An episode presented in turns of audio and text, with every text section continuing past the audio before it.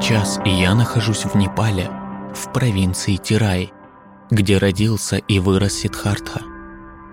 Кланы на севере испытывали давление со стороны намного превосходящей их империи Махатха на юге, которая получила дальнейшее развитие и стремилась получить контроль над плодородными землями и прибыльной речной торговлей непальских племен. Поэтому отец Сидхарца не хотел отпускать его от себя, потерять его, чтобы стать странствующим монахом перед лицом проблем, с которыми столкнулся клан Сакья. Судходана, решивший, что сын должен стать его преемником и лидером Сакья, заточил и избаловал принца. Окружил его удовольствиями и роскошью, скрывая тем самым реалии жизни, которые могли бы побудить его отказаться от этих удовольствий и стать аскетом. Буддийская история о четырех достопримечательностях предполагает объяснение того, что заставило юного Сидхарту покинуть дом. После того, как в юные годы он вел замкнутое существование в окружении роскоши и удовольствий, принц Сидхарта впервые решился покинуть свой дворец. Он отправился из дворца в город на колеснице в сопровождении своего возницы Чаны. Во время этого путешествия он впервые увидел старика. Когда принц спросил об этом человеке, Чана ответил – что старение происходит со всеми существами одинаково. Второе видение было связано с больным человеком, страдающим от болезни. Принц был снова удивлен этим зрелищем, и Чана объяснил, что все существа подвержены болезням и боли. Это еще больше обеспокоило ум принца.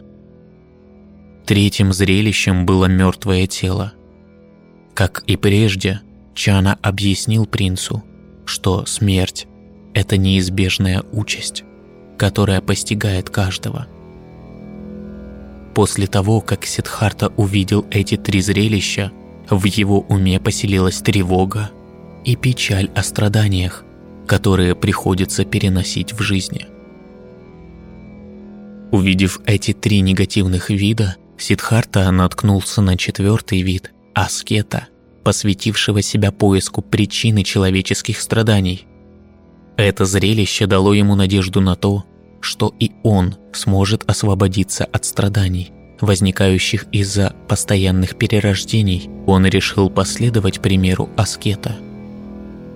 Возможно, все произошло не совсем так, как рассказывается, но это было осознание неизбежности смерти. Это осознание называется «мементо мори», концепция, восходящая к Демокриту в Древней Греции, который родился всего через 20 лет после того, как Сидхарта сделал свое наблюдение. Но буддисты не видят ценности в осознании того, что все мы должны умереть. Греческие стоики почитали страх смерти, потому что он побуждает нас жить полной жизнью – делать что-то из своей жизни и развивать свои таланты. В отличие от страха жизни, который побуждает нас избегать вызовов и проявлять кротость, что они презирают. Но я вижу этот аспект в Будде. Этот страх пропустить жизнь сильнее всего горит в молодых людях, в конце подросткового или начале 20 года человека – Должно быть, Сидхарте потребовалась огромная сила воли, чтобы противостоять своему отцу, чтобы добиться своего и присоединиться к Сарамана, который пришел из большого царства Магадха на юге. И то, что он оставил своего новорожденного сына, должно быть, разрывало его. Но он покинул свой уютный дом, потому что конец старого – это начало нового.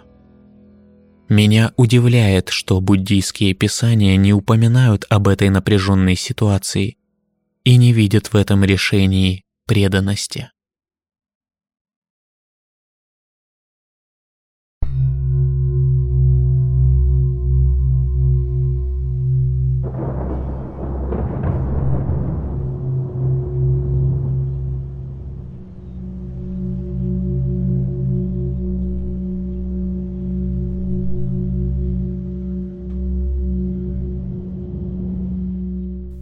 Устройтесь поудобнее.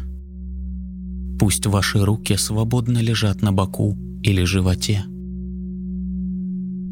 Теперь начинается время расслабления. Время отпустить себя и вернуться в свой внутренний дом, к источнику.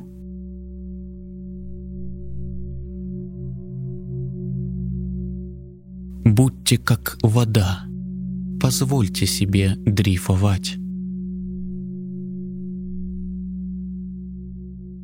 Сделайте несколько глубоких вдохов в начале этого путешествия и дайте своей душе отдых, внутренний покой и расслабление во время вдоха.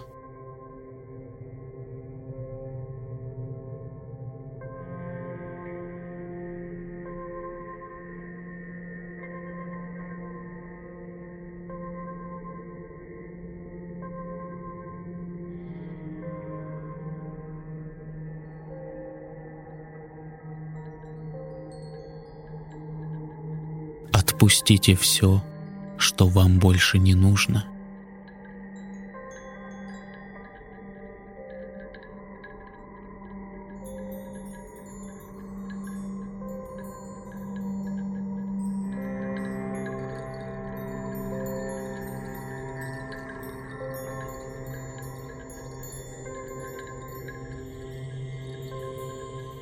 Продолжайте дышать и обратите внимание на естественную неподвижность, которая существует на вершине вашего дыхания.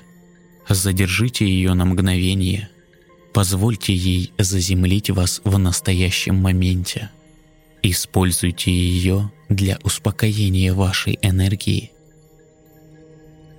Я даю вам несколько мгновений, чтобы прийти в мир с самим собой –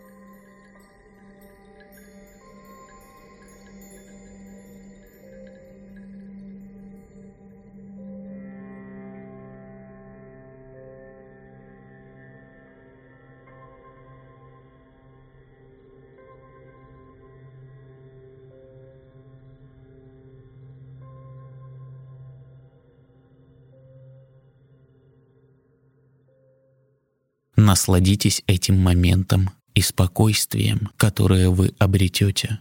Наслаждайтесь медленным дыханием, а затем перейдите в естественный, беззаботный режим дыхания.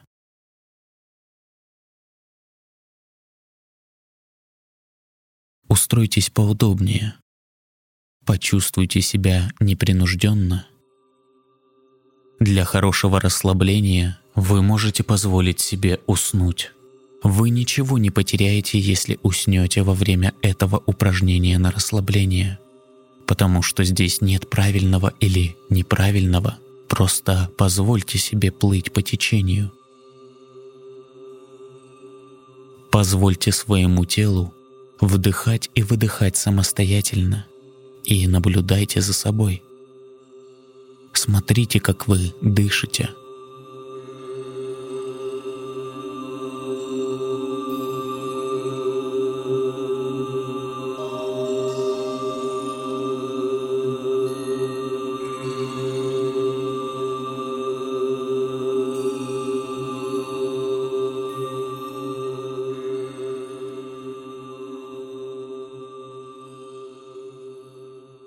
Ваше дыхание, ваш естественный ритм дыхания — это проводник к вашему внутреннему центру.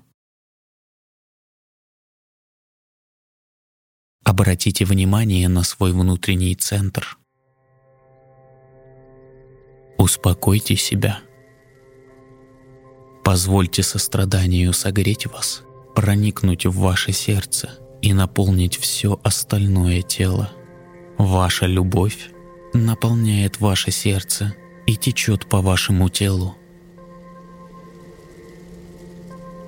Уверенность течет через грудь, шею и голову, проникает в плечи, руки и кисти, ребра,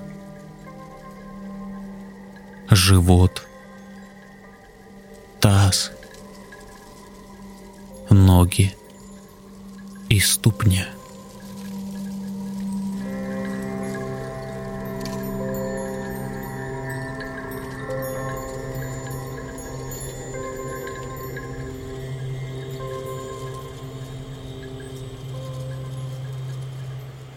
Следуйте за потоком своего дыхания и почувствуйте приятное тепло, распространяющееся по всему телу вместе с легким покалыванием.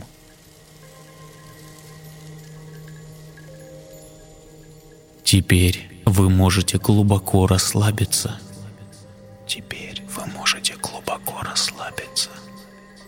Теперь вы можете глубоко расслабиться. Своем внутреннем центре, в животе, внутри, вы чувствуете себя хорошо. Это чувство благополучия само собой распространяется по всему телу.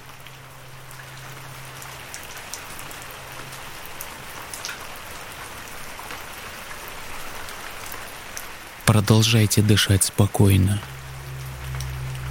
Ослабьте свое напряжение, когда вы выдыхаете. Вы много сделали сегодня. Вы много видели и слышали. Теперь пришло ваше время расслабиться.